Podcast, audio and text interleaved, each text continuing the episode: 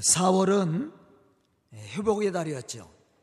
예, 회복의 달 마지막 주를 저희들이 맞이, 맞이하게 되는데요. 우리가 마지막 회복의 달을 맞이하면서 우리가 어떻게 영적 회복을 이루고 하나님이 우리에게 맡겨주신 복음의 사명을 감당해 나갈 것인가?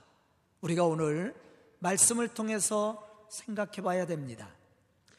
본문 말씀을 보면 성령 충만함을 받은 사도들의 능력 있는 복음 사역으로 말미암아 교회가 부흥하게 되었습니다. 그러자 형식적이고 위선적인 신앙생활을 하던 대제사장과 사두개인의 당파 사람들이 시기가 가득해서 오늘 말씀 속에 보니까 시기가 가득하여 사도들을 잡아다가 옥에 가두었다고 말씀하고 있습니다. 하지만 본문 19절에 말씀하고 있듯이 주의 사자가 밤에 사도들을 옥에서 꺼내 주었고 사도들은 주의 사자의 말씀처럼 성전에 들어가서 백성들에게 하나님의 말씀을 가르쳤습니다. 그러나 또다시 공예 앞에 끌려간 사도들은 예수님의 이름으로 사람들을 가르치지 말라는 협박을 받게 되죠. 예전 같았으면 아마 두려워서 숨어 있었을 겁니다. 복음을 전하기는 커녕 두려워서 출입도 못했을 겁니다. 하지만 본문 말씀을 보면 베드로를 비롯한 사도들은 두려워 숨지 않고 오히려 주저함 없이 풀려난 새벽부터 사람들이 많이 왕래하는 성전의 솔로몬 행각에 서서 복음을 전하는 것을 우리가 볼 수 있습니다. 사도행전 5장 40절로부터 42절 말씀 속에서도 우리가 이러한 사실들을 발견할 수가 있어요. 이 말씀을 보면 예수님의 제자들은 채찍에 맞는 핍박 속에서도 기쁨을 잃지 않고 날마다 예수가 그리스도라고 가르치고 전도하기를 그치지 않았다라고 말씀하고 있어요. 사실 예수님의 제자들은 부활하신 예수님을 만나기 전에는 이러한 담대한 믿음과 열정이 있었던 그런 사람들은 아니었습니다. 사실은 믿음도 없었고 복음에 대한 열정도 없었던 사람들이에요. 그러기 때문에 핍박이 두려워서 숨어 있었고 문박 출입도 하지 못했던 그러한 사람들입니다. 사람들이 너희가 예수의 제자냐고 물었을 때에도 그렇다고 고백하지도 못했던 사람들이에요. 그런데 어떻게 이들이 이러한 능력을 얻고 또 핍박을 두려워하지 않고 오히려 핍박을 합당하게 여기면서도 담대히 복음을 전할 수 있는 열정이 생겼을까? 우리는 그 이유를 오늘 말씀 속에서 발견해야 됩니다. 뿐만 아니라 우리도 예수님의 제자들과 같이 변화된 믿음의 사람으로 담대히 복음을 전할 수 있는 믿음의 일꾼들이 되어야 한다라는 것이죠. 그럼 우리가 어떠한 신앙의 모습을 가지고 나갈 때 세상을 향해 담대히 복음을 전할 수 있습니까? 우리는 오늘 말씀 속에서 그 해답을 찾아야 됩니다. 첫째는 제3의 은총과 구원에 대한 확실한 증거가 우리 속에 있어야 됩니다. 아멘. 만약에 우리 속에 예수 그리스도를 통해서 우리의 죄가 사함을 받고 우리가 구원받았다라는 이 확실한 믿음의 증거가 우리 속에 없다면 우리는 세상을 향해서 담대히 복음을 전할 수 없습니다. 본문 30절로부터 31절에 보면 공회 앞에 붙잡은 베드로와 사도들을 향해서 예수의 이름으로 사람들을 가르치지 말라고 했는데 왜 가르치고 전했냐고 물었을 때 베드로와 사도들은 이렇게 고백을 했습니다. 너희가 나무에 달아 죽인 예수를 우리 조상의 하나님이 살리시고 이스라엘에게 회개함과 제사함을 주시려고 그를 오른손으로 높이사 임금과 구주로 삼았느니라. 핍박하는 자들 앞에서 베드로와 사도들이 대답했던 내용입니다. 이 말씀 속에서 우리가 발견할 수 있는 신앙의 모습은 죽을 수밖에 없는 우리를 구속하여 주신 주님의 은혜가 넘치는 사랑은 사람은 결코 핍박을 두려워하지 않고 오히려 핍박하는 자들을 향해서 담대히 복음을 전할 수 있는 그러한 믿음이 있게 된다라는 거예요. 이러한 은혜와 이러한 구속의 사랑을 체험하지 못했던 제자들은 복음을 전하지 못했습니다.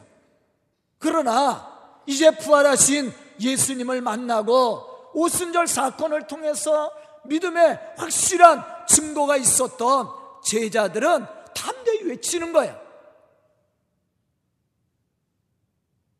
너희가 나무에 달아 죽인 예수를 우리 조상의 하나님이 살리셨을 뿐만 아니라 이스라엘에게 회개함과 제사함의 은총을 우리에게 주시려고 예수님께서 그 십자가에 죽으셨다라는 거예요. 우리에게도 이러한 신앙이 필요합니다. 이러한 신앙이 우리에게 있을 때 우리는 세상을 향해서 담대히 예수가 그리스도의 심을 증언할 수 있는 믿음이 생기는 거예요. 그런데 왜 우리가 복음을 부끄러워하고 핍박 앞에 무릎을 꿇고 실망과 좌절 속에 빠져 원망하고 불평하게 됩니까? 그 이유는 우리 속에 제사함의 은총과 구원에 대한 확실한 증거가 없기 때문에 그렇습니다. 사도행전 2장 38절에 보면 부활하신 예수님을 만나고 오순절 성령의 체험을 통해 제3의 은총과 구원을 체험한 사도 베드로는 군중들을 향해서 이렇게 외쳤습니다. 너희가 회개하여 각각 예수 그리스도의 이름으로 세례를 받고 제3을 받으라. 그리하면 성령을 선물로 받으리라. 아멘. 베드로가 외친 게 뭐예요? 베드로가 군중들을 향해서 설교했던 내용이 뭡니까? 제3의 은총이에요. 우리를 위해서 십자가에 죽으신 예수 그리스도 그분이 우리의 죄를 위해서 십자가에 죽으셨다라는 사실이에요. 그러므로써 우리가 우리의 죄를 회개하고 제사함의 은총을 받고 성령을 선물로 받으라는 내용입니다. 이것이 베드로가 설교했던 내용의 핵심이에요. 우리의 신앙 속에서 가장 중요한 것이 뭡니까? 예수 그리스도가 내 죄를 십자가에서 사해 주었다라는 사실이에요. 예수 그리스도의 피의 공로로 말미암아 우리가 제사함의 은총을 얻었을 뿐만 아니라 우리가 구원함을 얻게 되었다라는 사실 이것이 믿어져야 됩니다. 이 사실이 우리의 마음속에 체험되어지고 그것이 믿어지고 우리의 삶의 능력이 될 때 우리는 복음을 부끄러워하지 않고 세상을 향해서 담대히 예수가 그리스도인 것을 증언할 수 있게 된다라는 것이죠. 그러나 이러한 은혜가 없고 이러한 믿음의 고백이 이러한 믿음적인 체험이 우리에게 없다면 우리는 세상을 향해서 담대히 복음을 전할 수 없습니다.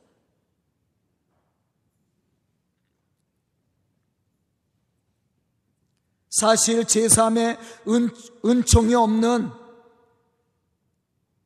음총이 없이는 영적 회복이 이루어질 수 없고 구원에 대한 확실한 증거가 없이는 능력 있는 자로 하나님의 구원을 세상에 선포할 수 없다라는 사실이에요.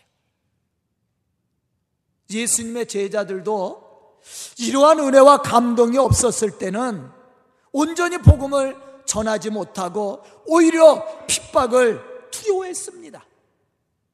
또한 그들의 입술에서는 원망과 불평이 끊임없이 터져 나왔어요. 또한 서로 미워하고 다투고 시기했습니다. 이러한 불신앙적인 모습을 가지고 있었던 제자들은 내가 예수를 알고 있다는 것을 자랑스럽게 여기지 못했다라는 사실입니다. 오히려 의심하고 두려워했어요. 가론 유다가 예수님을 은 30냥에 판 것도 베드로가 예수님을 부인한 것도 이러한 이유에서였습니다. 그러나 그들이 부활하신 예수님을 만나고 제사함의 은총과 구속의 참된 감동이 그들의 마음속에 넘치게 되었을 때 그들은 복음 전하는 것을 주저하지 않았습니다. 두려워하지 않았습니다.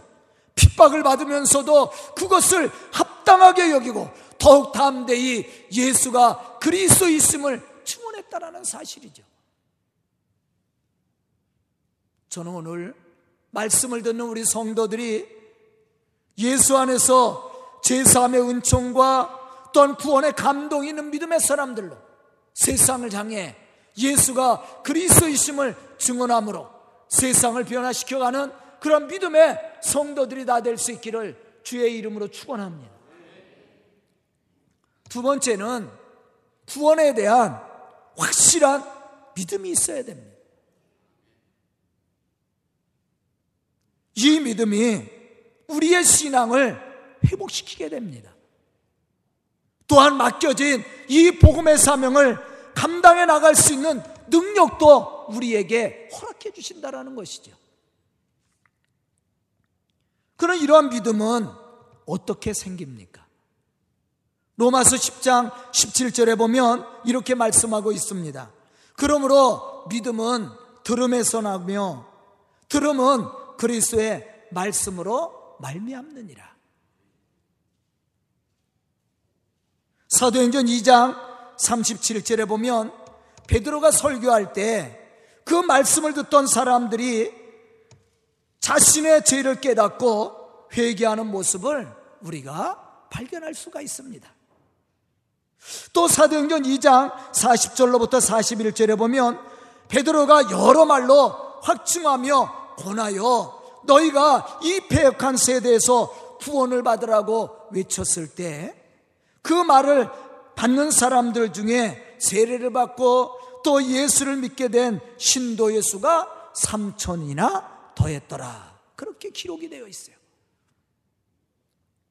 이 말씀들처럼 말씀을 통해서 믿음의 확신을 가졌던 사람들은 하나님의 구원을 체험했을 뿐만 아니라 능력 있는 믿음의 사람들로 복음의 사명을 감당해 나갈 수 있었다라는 것이죠.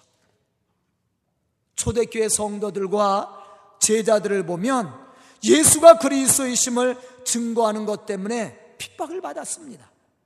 그러나 그들은 조금도 흔들림이 없는 믿음을 가지고 예수가 그리스도이심을 증거했습니다.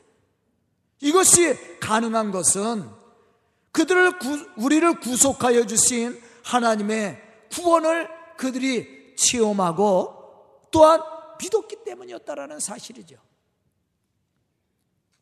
시브리서 11장 1절로부터 2절에 보면 믿음에 대해서 이렇게 말씀하고 있습니다. 믿음은 바라는 것들의 실상이요 보이지 않는 것들의 증거다. 아멘. 여기서 믿음을 이렇게 소개하고 있습니다. 믿음은 보이지 않는 것들의 증거라고 그랬어요.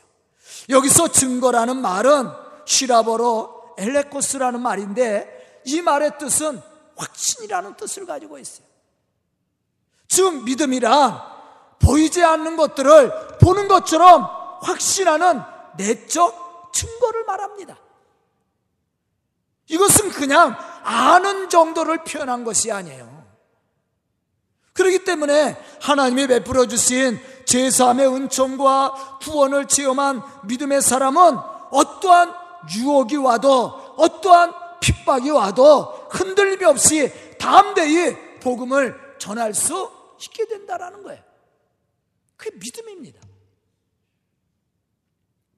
우리에게 이러한 확실한 증거가 있습니까? 여러분들 법정에 가면 무엇을 가장 중요하게 여겨요? 증거죠, 증거. 확실한 증거만 있으면 재판에서 이길 수 있어요. 우리도 마찬가지예요. 우리가 세상을 향해서 복음을 전해야 되고 사람들에게 감동을 주고 세상을 변화시키려면 먼저 우리 속에 이러한 확실한 증거가 있어야 돼. 나에게 이러한 확실한 믿음의 증거가 없는데 우리가 어떻게 세상을 향해서 예수가 그리스도인 것을 전할 수 있습니까? 나에게 제사함과 구원에 대한 확실한 증거가 없는데 세상을 향해서 제사함과 구원을 어떻게 외칠 수 있느냐는 것이죠. 예수 그리스도를 통해서 제사함의 은총과 또한 구원의 축복을 받고 거듭난 삶을 살지도 않은 사람이 어떻게 세상을 향해서 변화를 외칠 수 있느냐는 거죠. 우리가 세상을 향해서 이 복음을 증거하기 위해서는 먼저 우리 속에 그러한 확실한 증거가 있어야 된다는 거예요.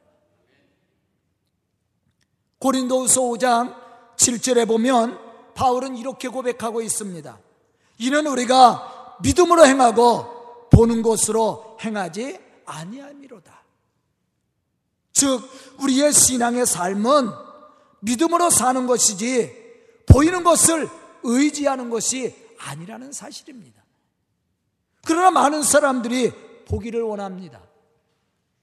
그렇기 때문에 예언하는 사람을 찾아가기도 하고 점을 치는 예언 기도를 받기도 하고 그러나 이것은 하나님을 향한 온전한 신앙이 아니에요.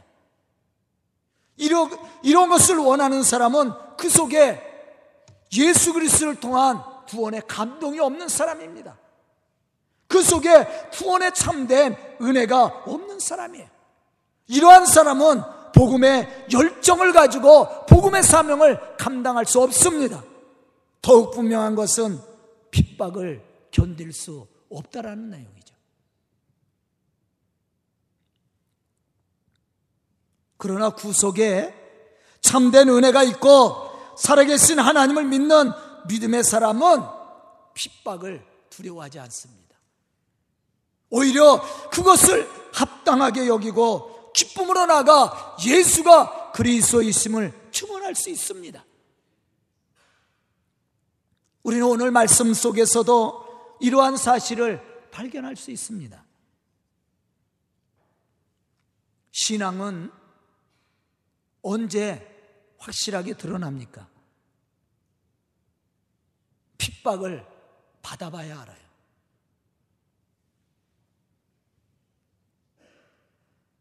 우리 성도들 서강교회 사랑하죠? 저를 사랑하죠? 저를 신뢰하죠? 대답은 잘해요. 근데 진짜 고난이 와봐야 돼. 유혹을 받아봐야 돼. 이러한 사실 때문에 핍박을 받아봐야 돼. 그래야 진짜 교회를 사랑하는지, 목회자를 신뢰하는지 하나님을 믿는지 그걸 알 수 있어요. 베드로가 그러한 신앙의 믿음과 결단이 없었어요? 베드로가 뭐라 그랬어요? 내가 죽을지언정 예수님을 따르겠다고 결단했던 사람이에요. 그런데 그가 고난 앞에 예수님을 부인합니다. 그럴 수밖에 없는 거예요. 왜 그렇습니까? 우리 속에 믿음에 대한 확실한 증거가 없기 때문에. 그냥 알고 있는 정도야. 그냥 보는 정도입니다. 그거 갖고 우리의 믿음을 측정할 수가 없어요. 그러나 오순절 사건을 통해서 또한 부활하신 예수님을 만나므로 그들이 부활하신 예수님과 함께함으로 믿음의 확실한 증거가 생겼습니다. 말씀이 깨달아지고 예수가 그리스도이심을 믿게 되었습니다. 그러한 신앙의 결단을 가지고 그들이 복음 전했을 때 핍박을 두려워하지 않지요. 오히려 핍박을 어떻게 여겼다고 그랬어요? 합당하게 여겼습니다. 그리고 기쁨으로 나가 예수가 그리스도인 것을 증언했습니다.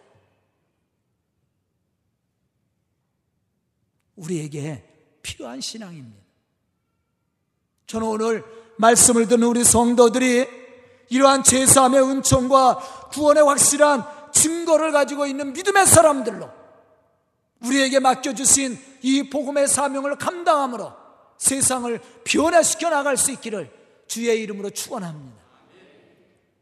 세 번째는 성령의 충만한 은혜가 있어야 돼요.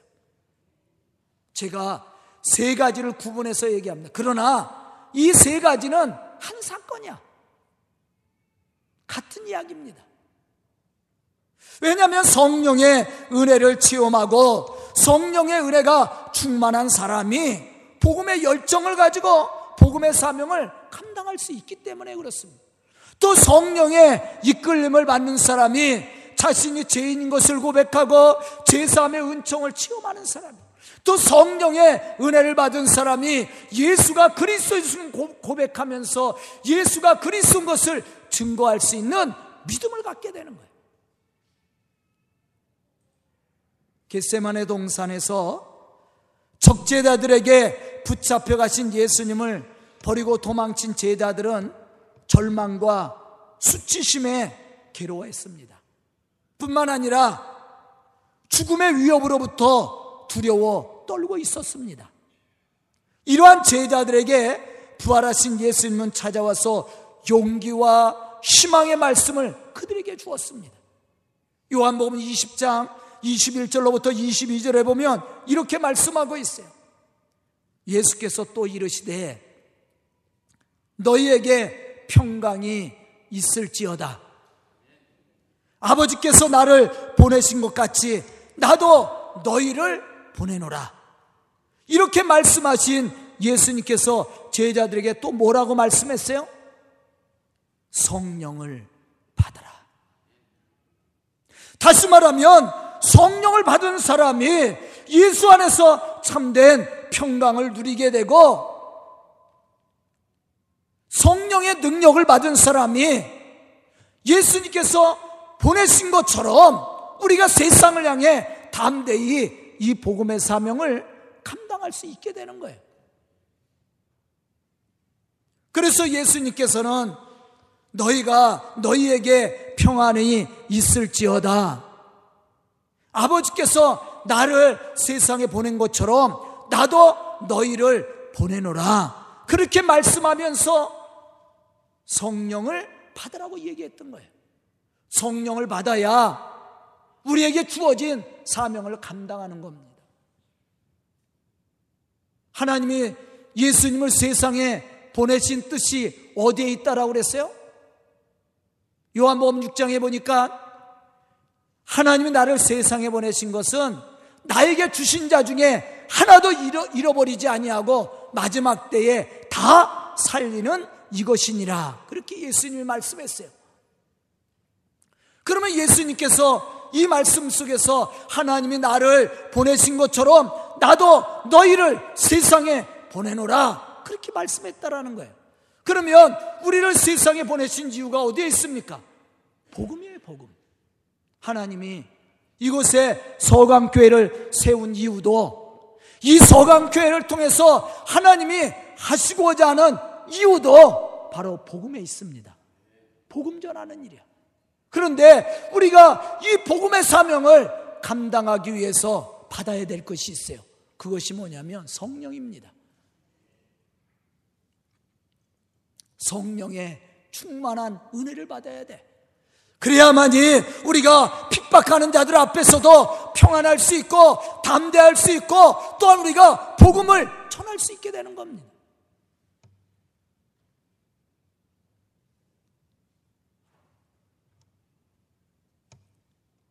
사도행전 4장 31절 말씀 속에서도 우리는 이러한 사실을 발견할 수가 있어요.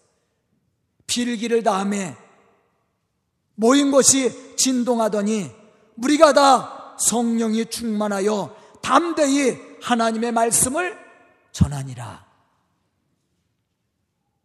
우리가 다 성령의 충만함을 받고 나서 이제 하나님께서 우리에게 주신 이 복음의 사명을 감당할 수 있었다라는 것입니다.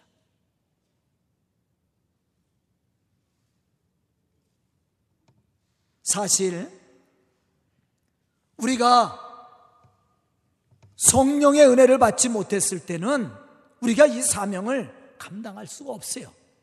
왜냐하면 성령의 은혜가 없이는 제3의 은총과 또 예수가 그리스도인 것을 우리가 확신할 수 없기 때문에 그렇습니다. 로마서 8장 9절에 보면 바울은 이러한 사실에 대해서 우리에게 말씀해 주고 있습니다.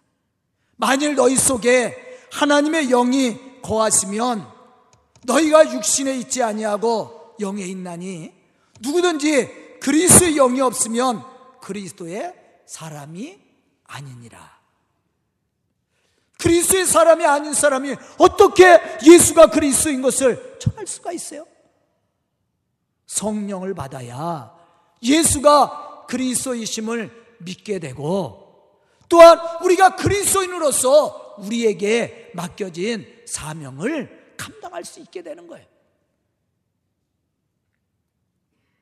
여기서 그리스도의 사람이 아니라는 말은 그 제3의 은총과 예수 그리스도의 구속의 사랑과 감동과 은혜가 없다라는 얘기예요. 이러한 사람이 어떻게 말씀의 감동을 받을 수 있고 또 복음의 열정을 가지고 복음의 사명을 감당할 수 있겠습니까?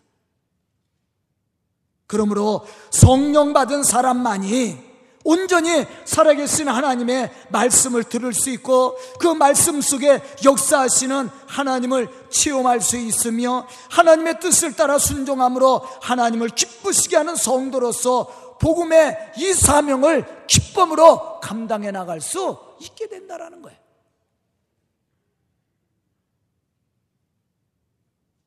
오늘 말씀 속에서도 우리는 이러한 사실을 발견할 수 있습니다. 본문 32절에 보면 이렇게 말씀하고 있습니다. 우리는 이 일의 증인이요. 이 일이 뭡니까? 예수를 통해서 제3의 은총을 받은 것. 예수님의 십자가의 사건과 부활 사건. 우리가 이 일의 증인이다. 하나님이 자기에게 순종하는 사람들에게 주신 성령도 그러하니라. 우리가 성령을 받아야 이러한 사실을 우리가 믿을 수 있게 되고 그러한 은혜 체험을 할 수 있게 되고 또 세상을 향해서도 담대히 이 복음의 사명을 감당해 나갈 수 있다라는 얘기예요. 다시 말하면 성령의 은혜가 충만한 사람에게는 예수의 이름으로 모이는 그 자체가 감동이고 축복이죠. 여러분들 이 시간 예배 드리는 거 얼마나 이게 행복하고 복된 일인 줄 아세요?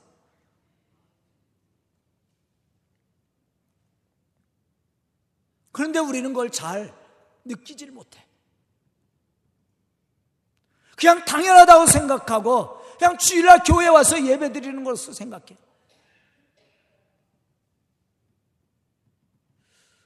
예배를 드리고 싶어도 드리지 못하는 사람들이 얼마나 많이 있는지 아세요? 그거 생각하면 우리 감사해야 돼요.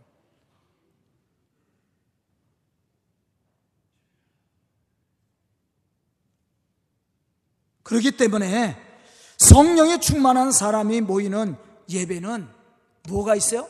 열정이 있습니다. 감동이 있고 변화가 있는 거예요. 그러나 성령의 은혜가 없는 예배는 그냥 형식적인 예배로 끝나는 겁니다. 또 성령의 은혜가 있는 사람이 이 복음의 사명을 능히 감당하는 거예요. 바로 그 사람이 나가서 복음을 전할 때 변화가 일어나고 역사가 일어나는 겁니다. 여러분들 예수님의 제자들이 성령 받기 전에도 나가 복음 전했어요. 그런데 이러한 역사가 일어나질 않았어요. 그런데 오순절 이후의 사건을 보면 베드로가 가서 한 번 설교하는데도 3천이나 더했다. 그렇게 말씀하고 있어요. 회개하는 자들이. 사람들이 베드로를 통해서 말씀을 들을 때 가슴을 치며 우리가 어찌해야 될까 하면서 회개했다라는 사실이에요.